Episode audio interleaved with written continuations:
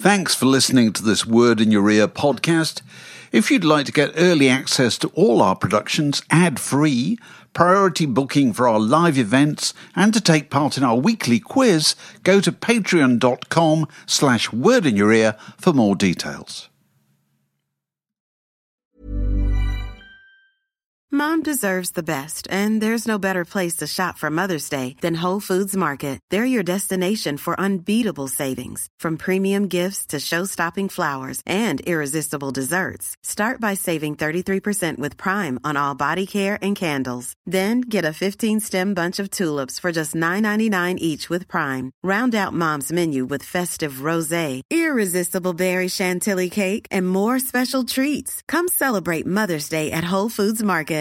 Mother's Day is around the corner. Find the perfect gift for the mom in your life with a stunning piece of jewelry from Blue Nile. From timeless pearls to dazzling gemstones, Blue Nile has something she'll adore. Need it fast? Most items can ship overnight. Plus, enjoy guaranteed free shipping and returns. Don't miss our special Mother's Day deals. Save big on the season's most beautiful trends. For a limited time, get up to 50% off by going to BlueNile.com. That's BlueNile.com.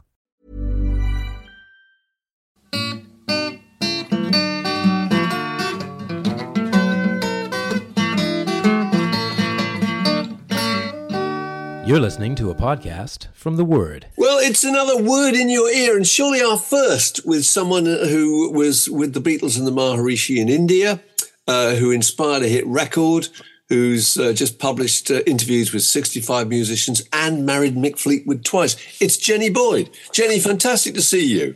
Well, hello. Very nice to see you. We'll come on to your book. Yeah, quite an introduction. There, we're going to come on to your book, um, Icons of Rock, in a moment. But first, just a bit about your early life. So, where where were you brought up? Was it Guildford? Was that right? No, in um, in Kenya. Okay, oh, Kenya. Sorry. Yeah, it's miles out. Further away. yeah. No, my, I was born in Guildford, but my parents moved to Kenya when I was just a few months old, and um, Patty, my sister, and my brother Colin and um, and then we had our our, our, our next um, my next sister was actually born in Kenya, so we were there I think for my first six years. Right. When did you move to, to England then? Six, when I was six. six. When, you, when yeah. you were six, and yeah. and w- can you remember things like the first records you bought? Yes. Uh, well, actually, because I, I, um, my, because Patty was a little bit older than me, she had enough money to go and buy a record, and so it was um, Bill Haley. Um, See you later, alligator, and I just fell in love. I must have been about eight, seven, eight, probably. Fell in love with rock and roll and all I wanted to do was dance. And then Patty and I would start jiving together, and you know, sort of. Um, I just from a very early age knew I loved music and the beat and what it did to you.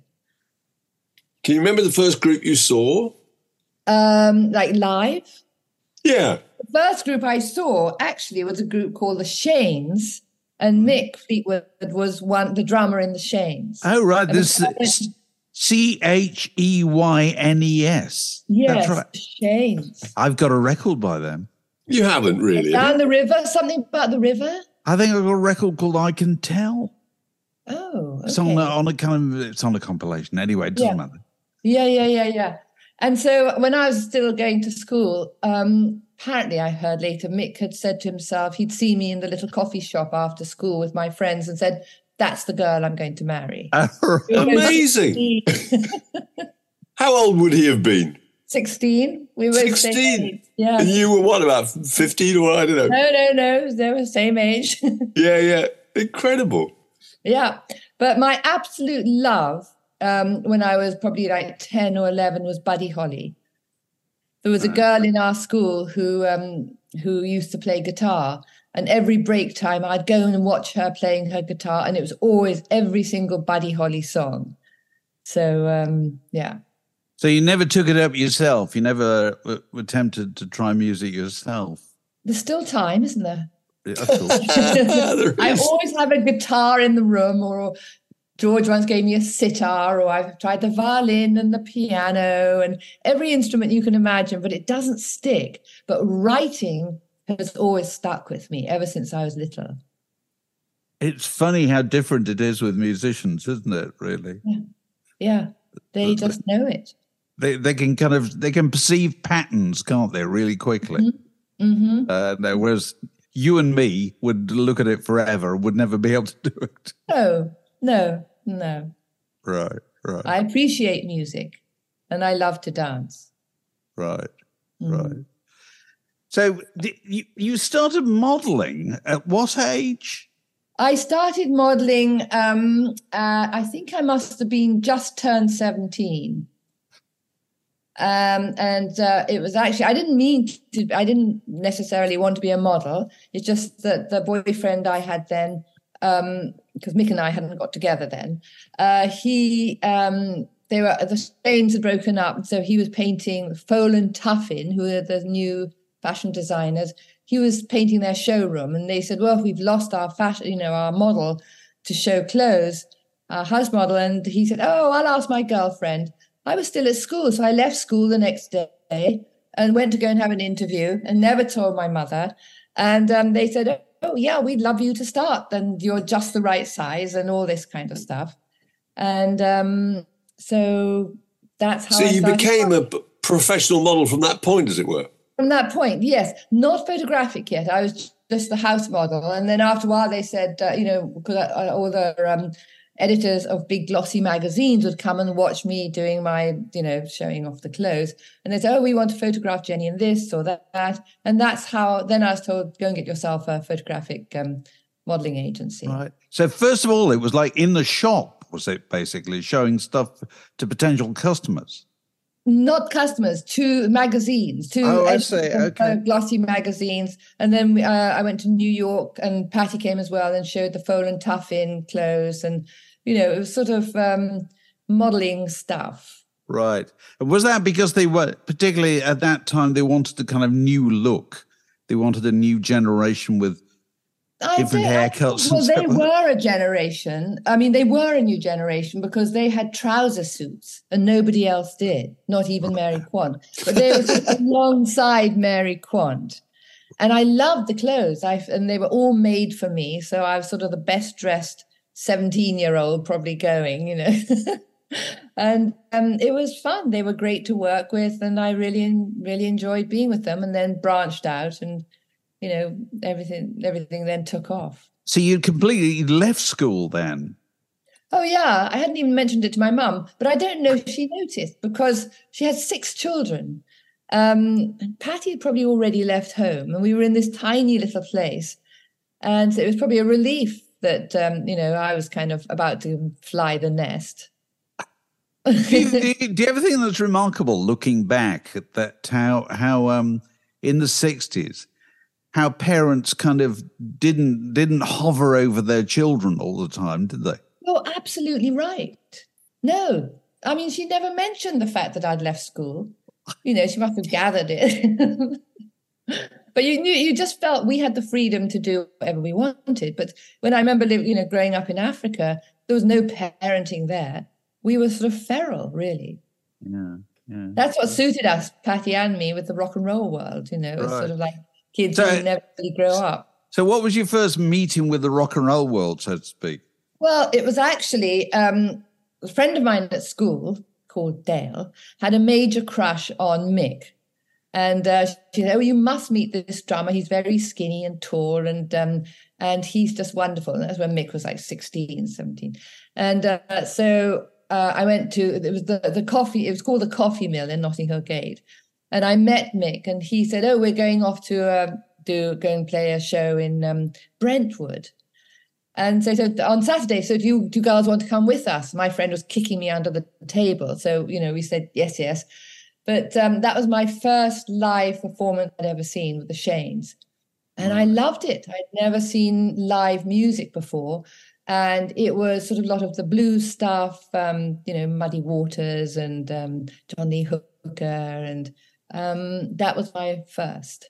Right, right. So, what kind of other people can you remember seeing in the kind of, in, in, in the club world, Central London club world? Well, when when Mick and I got together, um, and Patty and George were together, uh, we'd all we'd all go. They would take us, or George and Patty would be going to the Ad Lib or um, the Crazy Elephant, Scotch of St James's, and that was wonderful. And that's where you'd see, you know, I'd sit next to Keith Moon or you know whoever was there. But it was very cool. There was nobody like you know, who can have your autograph sort of thing going on because you're young and, you know, we're all cool. And um, the music was Motown because nobody could get Motown in England, but they'd obviously managed to get the Motown rec- uh, records from America. Um, and that was fantastic. You know, that was just, um, and of course, we danced. Right. So you're dancing. Was it just the girls dancing, or the girls dancing with? No, the, Mick and I would dance together. He was a great dancer, but I would get to the point where I'd grab anybody, you know, because I just loved to dance and I loved the music. Right, right. So, what was it like? I mean, during Beatlemania, having your sister dating George Harrison and being in Hard Day's Night. I mean, was yes. that massively well, exciting to you, or was it just kind of standard? No, I think at that age I was more kind of uh, into the sixth form boys and having crushes. Um, but so Patty met George, and yeah, you know, the family was wow, that's that's fun. And then, but I remember when um, Patty asked me if I'd like to meet him. She, was she was staying, um, she was sort of uh, sharing a place with her friend in Chelsea.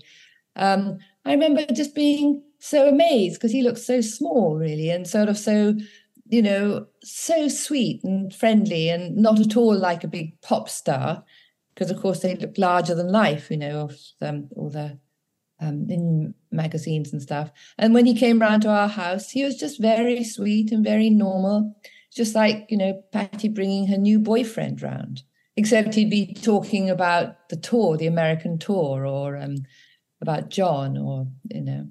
And how did your parents yeah. react to that? my mother was living by herself. She was very excited. So I imagine she must have been in her late 30s then, maybe. Um, but I remember, yeah, there was sort of a sort of excitement of, about it. Right. So when he came to the I, family I home, did, were people aware that he was there? Were there were the fans kind of following him and all that kind no, of stuff? No, no, because it was sort of earlier than that, and it was in Wimbledon. It was Wimbledon Park, and it was a line of um, little houses. I mean, probably a curtain or two might have twitched, you know, because uh, because he arrived in his E-type Jaguar and just parked it outside, but they probably didn't know who was inside. Yeah, yeah.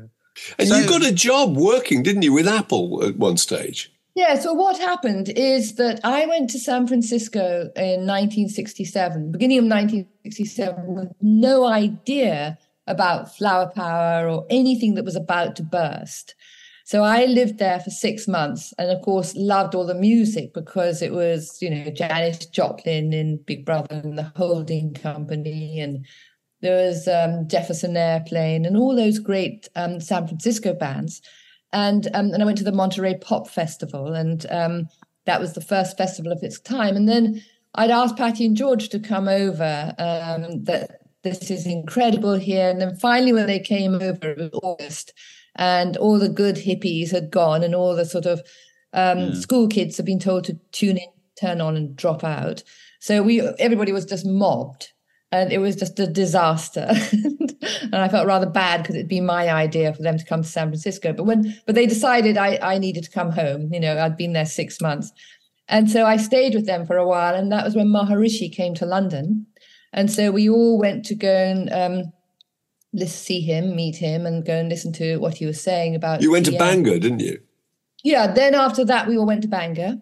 But at Bangor, then, that was when the news arrived about the death of, of Brian, wasn't it? Exactly, exactly. So how, how, so we, how was that? How did you? That was awful because we were all sort of on a high, really. You know, we got our new mantra, we were doing our meditation.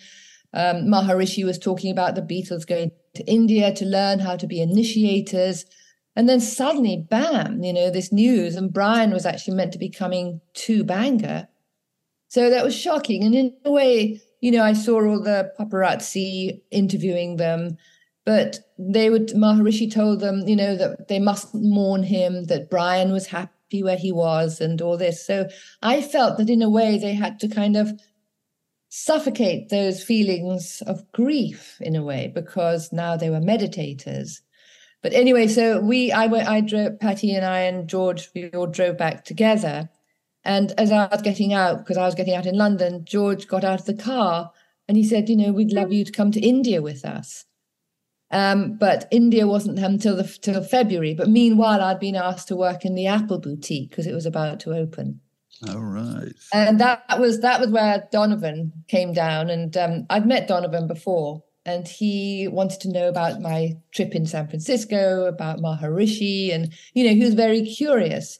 And um, and then at one point he asked me if I'd like to go over have lunch with his manager, and that's when he said he'd written a song for me and uh, he played Jennifer Juniper for me. And it was very um, slightly embarrassing because I didn't know where to look, and it obviously meant he'd got a crush on me. Yes, absolutely. And, um, That's pretty forward, isn't it? I've written a song about you. Yeah, really. I think your intentions are fairly clear there. yeah. so yeah, so it was a one. It was a lovely time, and then you know in February, the um, I went with Patty and George, and I think John and Cynthia went with us too to to um, Rishikesh.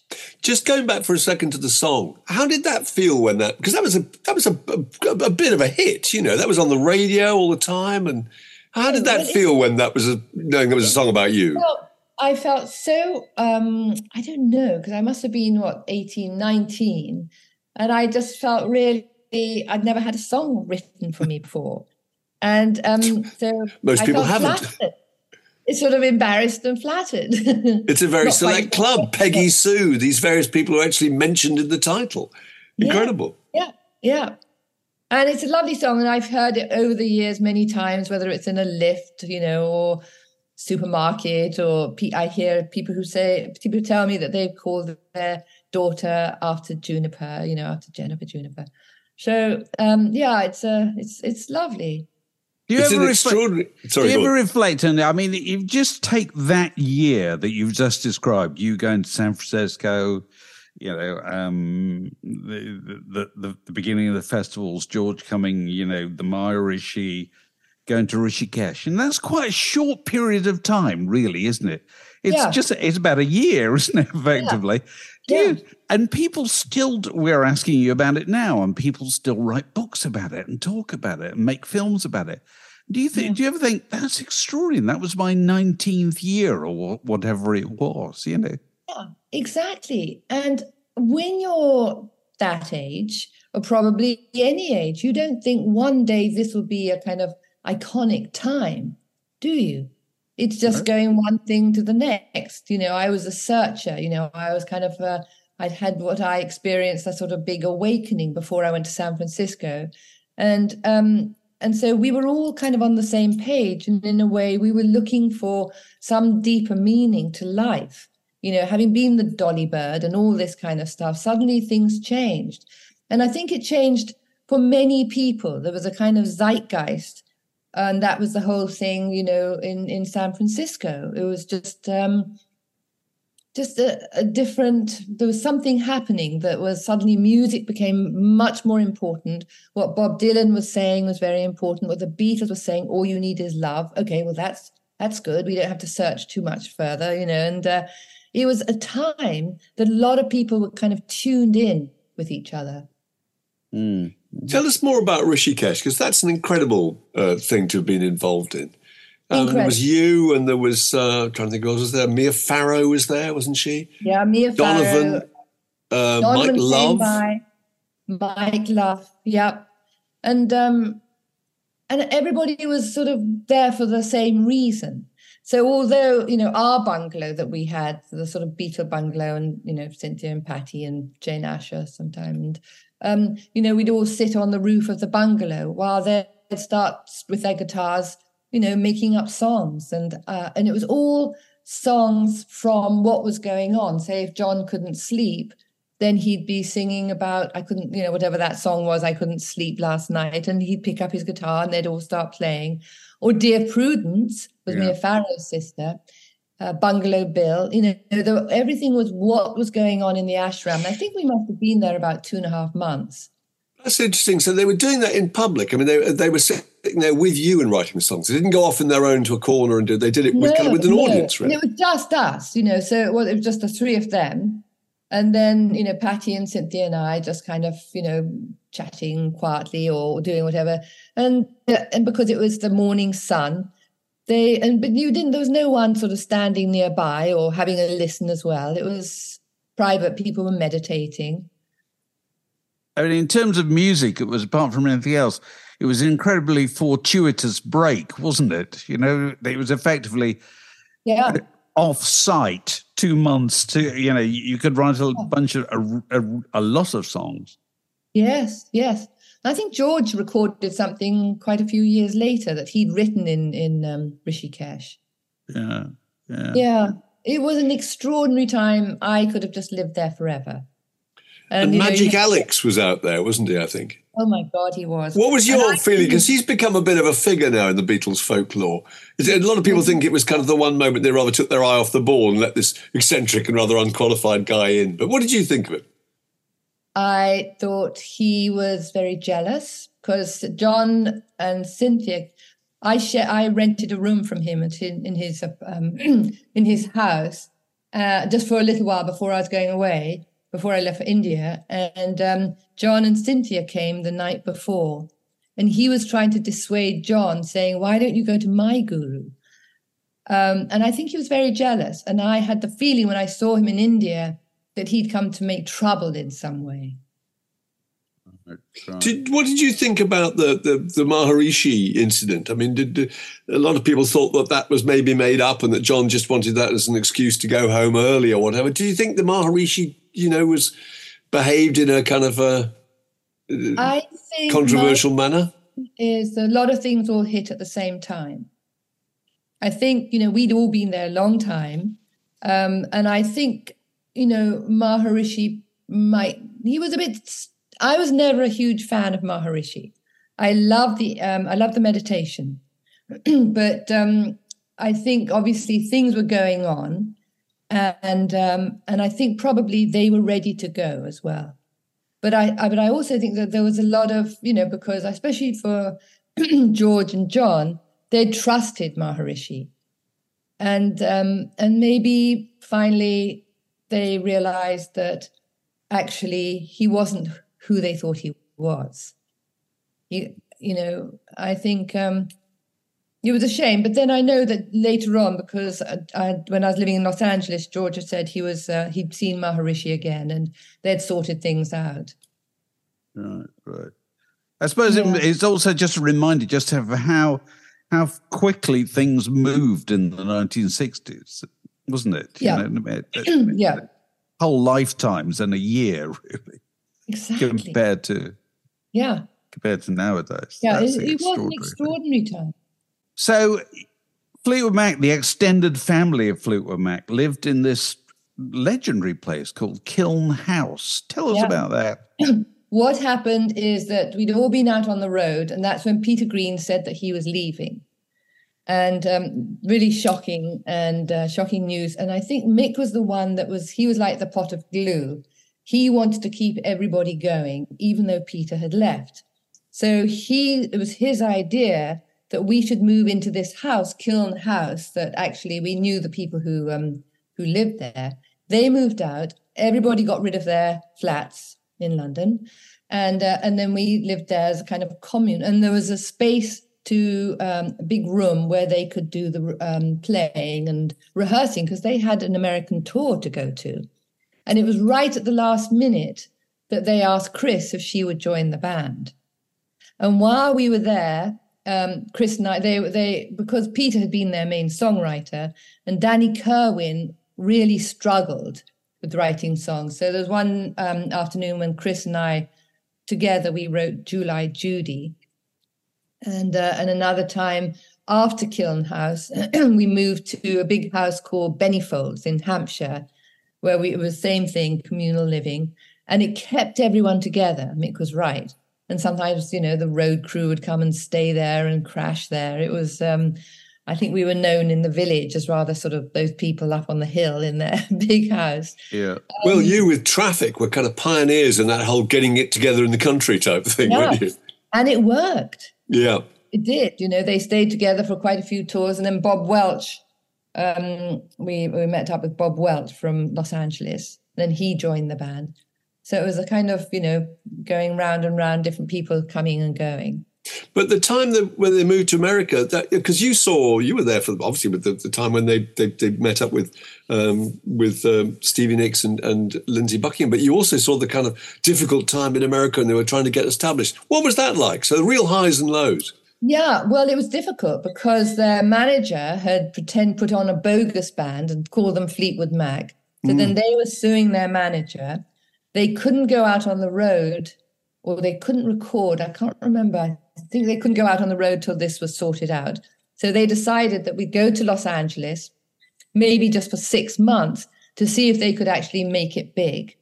Um, while we were there, and it was hard, you know, there was a lot of sort of legal stuff going on. And then um, Bob Welch decided he'd had enough. He wanted to leave. And that's when Mick was actually looking for a place to record and came across the sound of Stevie and Lindsey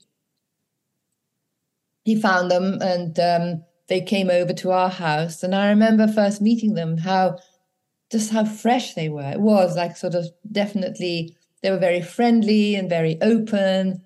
And when I heard them rehearsing, it was obvious they were going to be huge. There was something about the chemistry of them and the harmonies.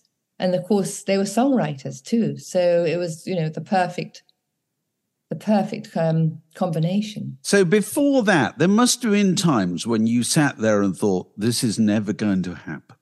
You know, they're, they're going to keep banging their heads against the wall. They're never going to be played on the radio or whatever.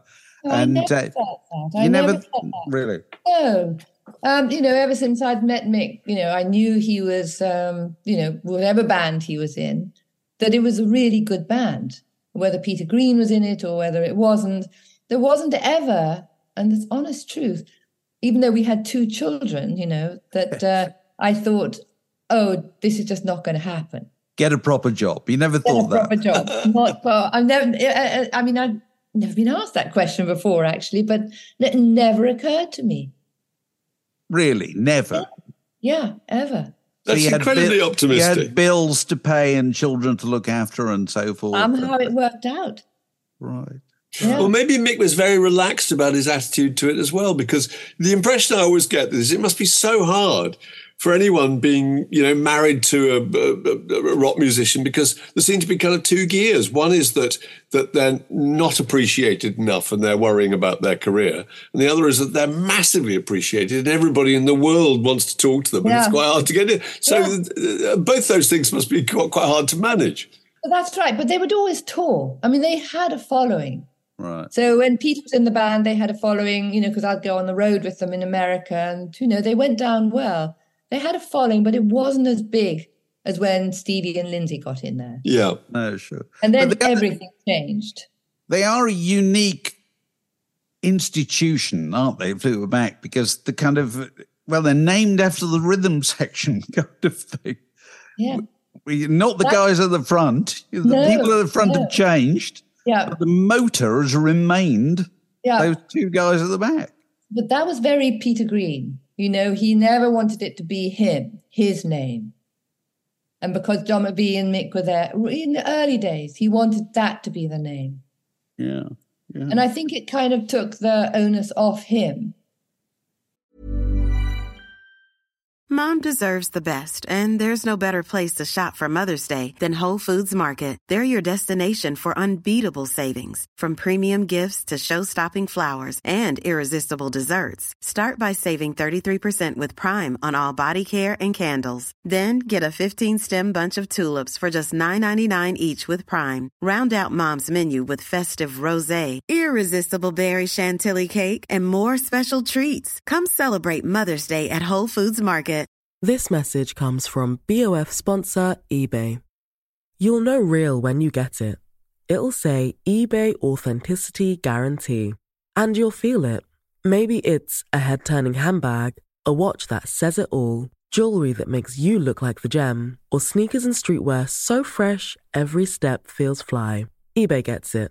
So look for the blue check mark next to that thing you love and be confident that every inch, stitch, sole, and logo is checked by experts. With eBay Authenticity Guarantee, you can trust that feeling of real is always in reach. Ensure your next purchase is the real deal. Visit eBay.com for terms. Hey there, it's Michelle Norris. I'm host of a podcast called Your Mama's Kitchen. When I travel, I'm usually looking for a way to find a taste of home when I'm not at home. And one of the things I love to do when I am at home is entertain. And Airbnb allows me to do that. When I was in California recently, I rented a house that had a great kitchen. And when we were sitting around the table, we we're all thinking, we're in someone else's house. Someone could be in all of our homes as well. If you have a home, but you're not always at home, you have an Airbnb. Your home might be worth more than you think. Find out how much at airbnb.com/slash host.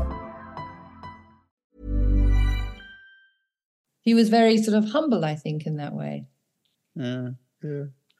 See, uh, in, in your book, you you've talked to lots of musicians, um, and obviously you've had you've known a lot of musicians. You've seen a lot of bands come and go.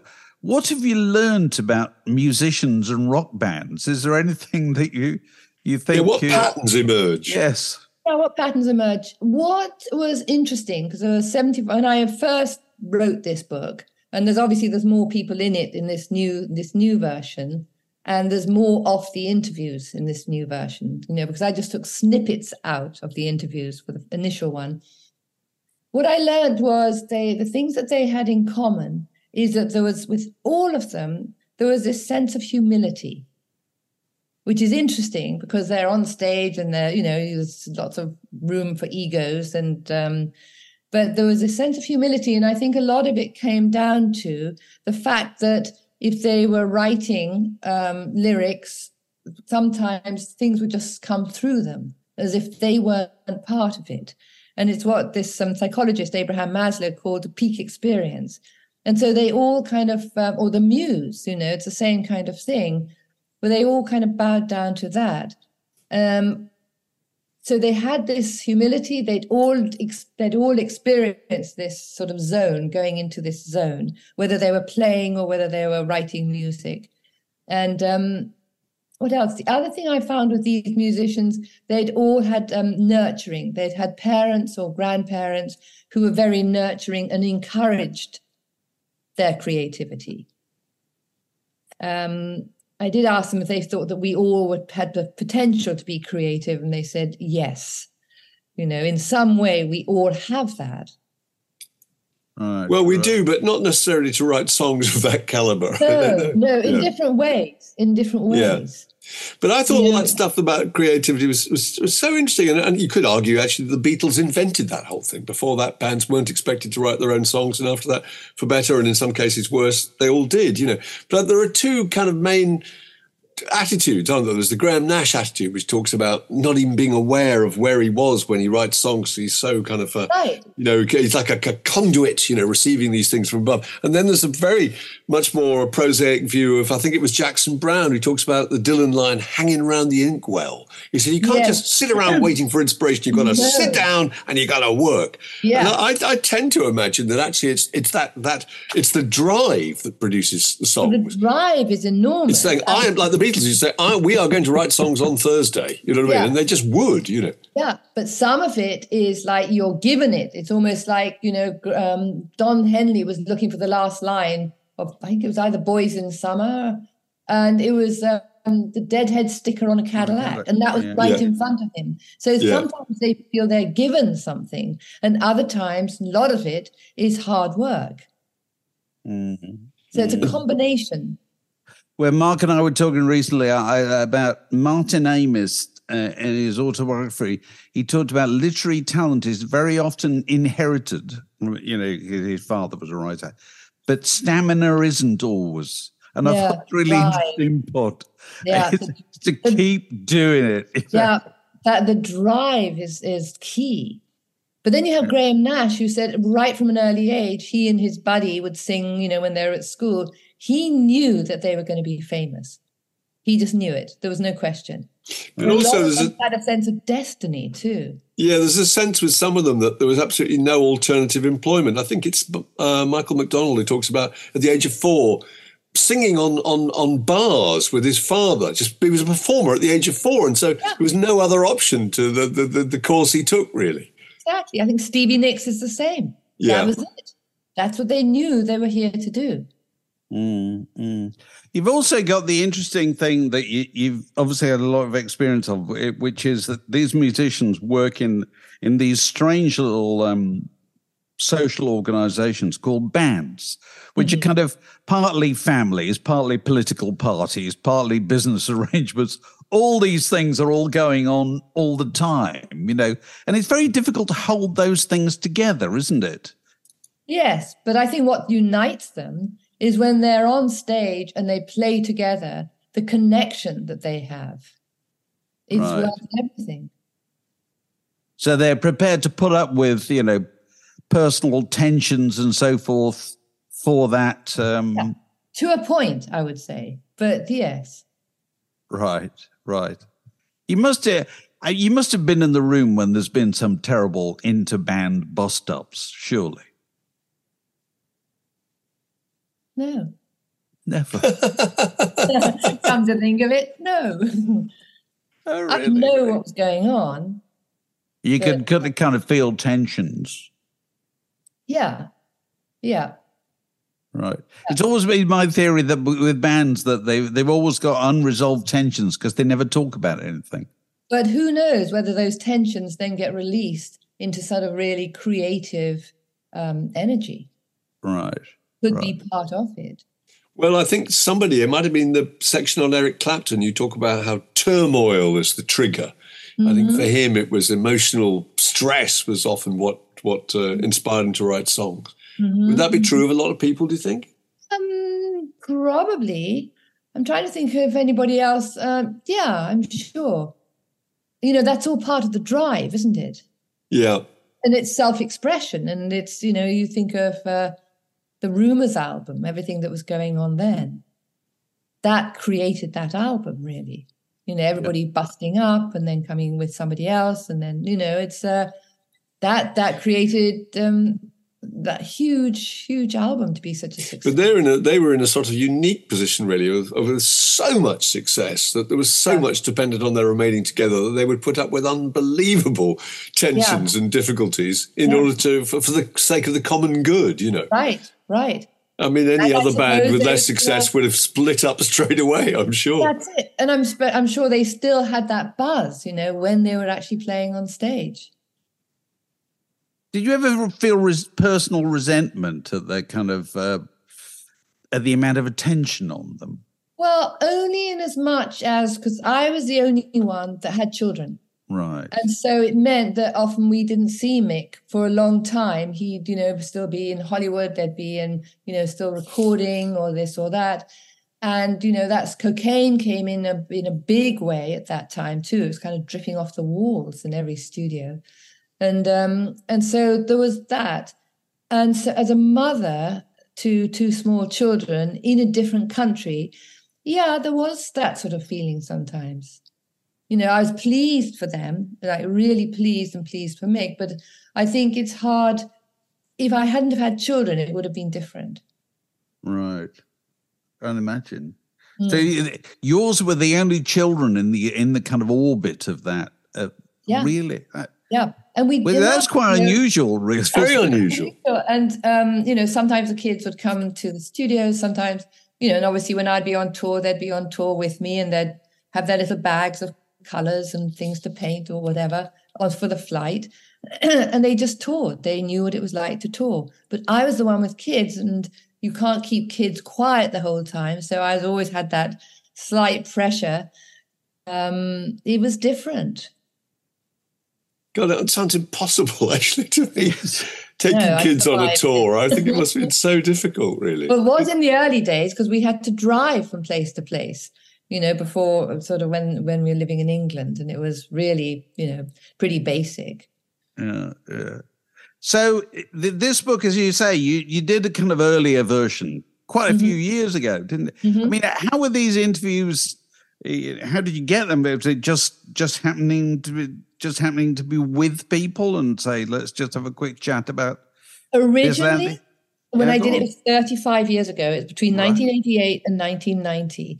And um, it was, you know, say for Joni Mitchell, uh, that, you know, I knew the manager, excuse me.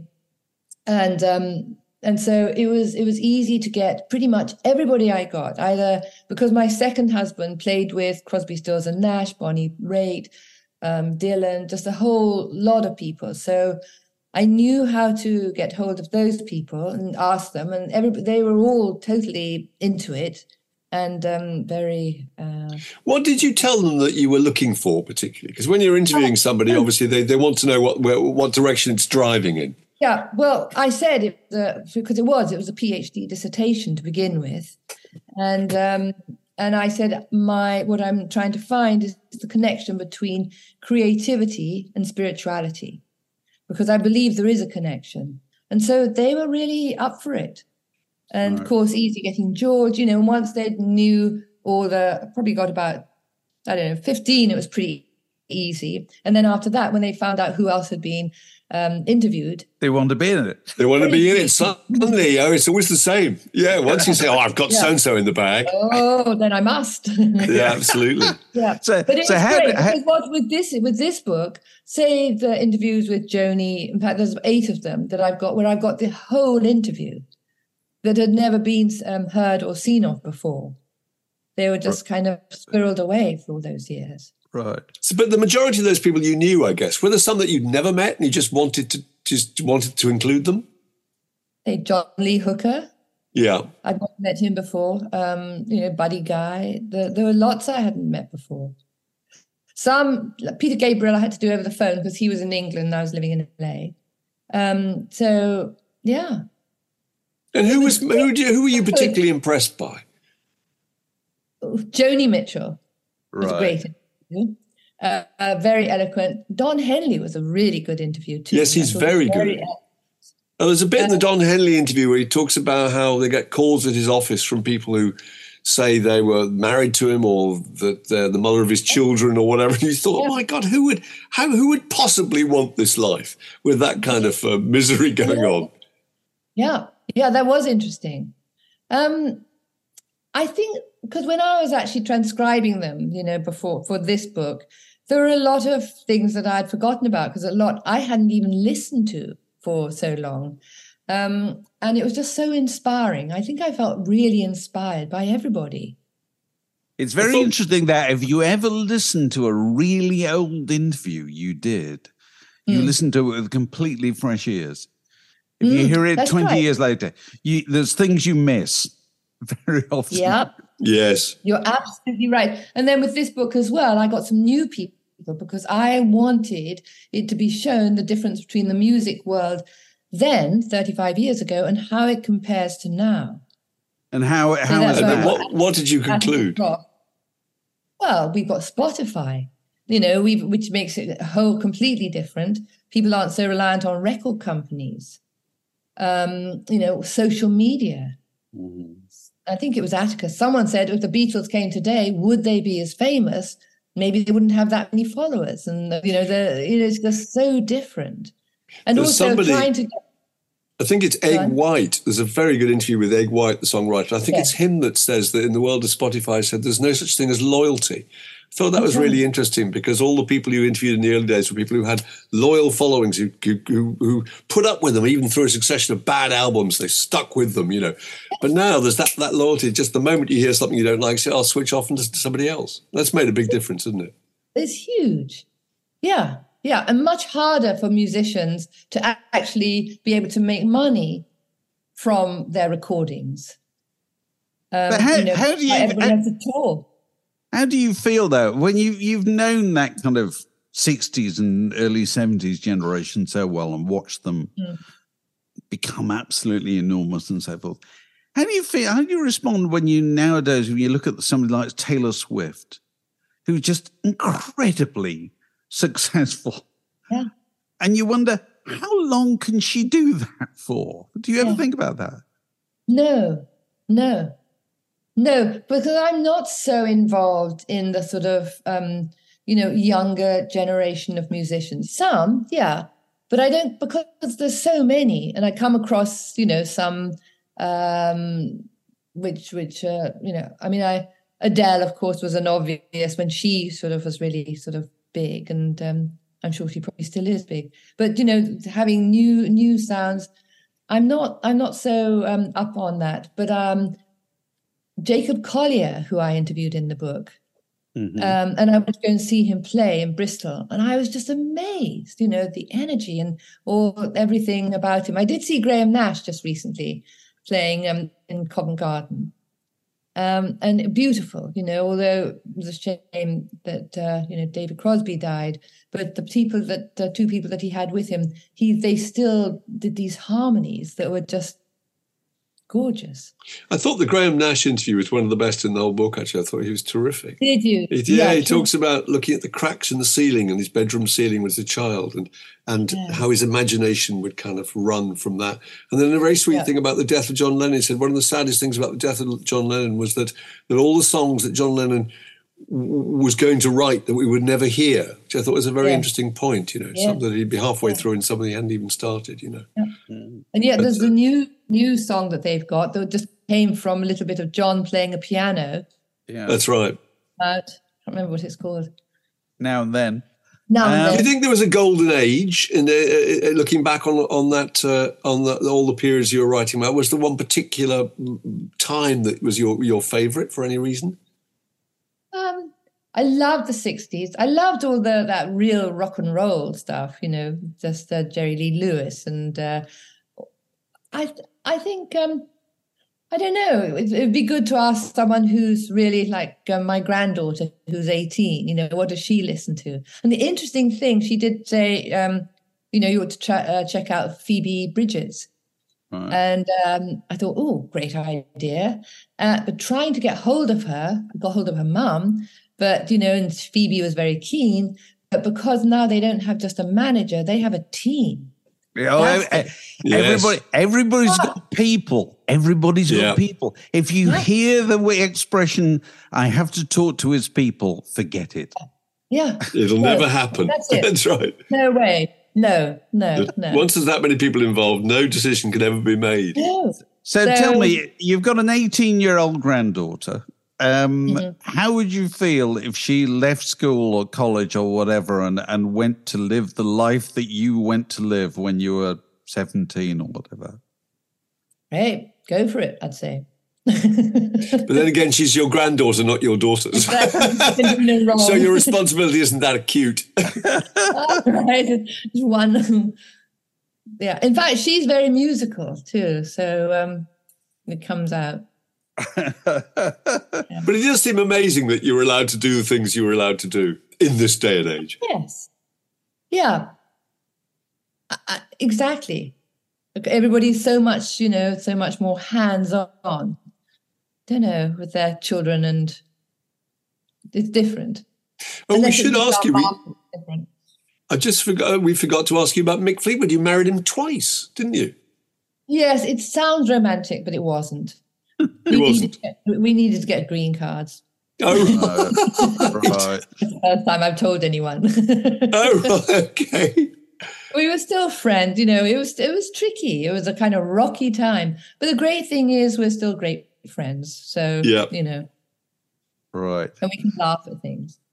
Well, look, it's been terrific. and he's done a nice little sort of piece in the audio book, you know, just now, just recently. So, um, yeah. Very good. Oh, it's been well, lovely talking to you. There's the book. There it is. Icons of Rock. In their yes. own words by Jenny Boyd. Yeah. Out yeah. now. This podcast was brought to you by The Word.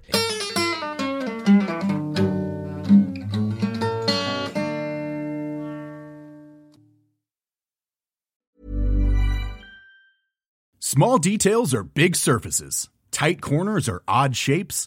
Flat, rounded, textured, or tall. Whatever your next project, there's a spray paint pattern that's just right. Because Rust-Oleum Custom Spray 5 and 1 gives you control with five different spray patterns. So you can tackle nooks, crannies, edges, and curves without worrying about drips, runs, uneven coverage, or anything else.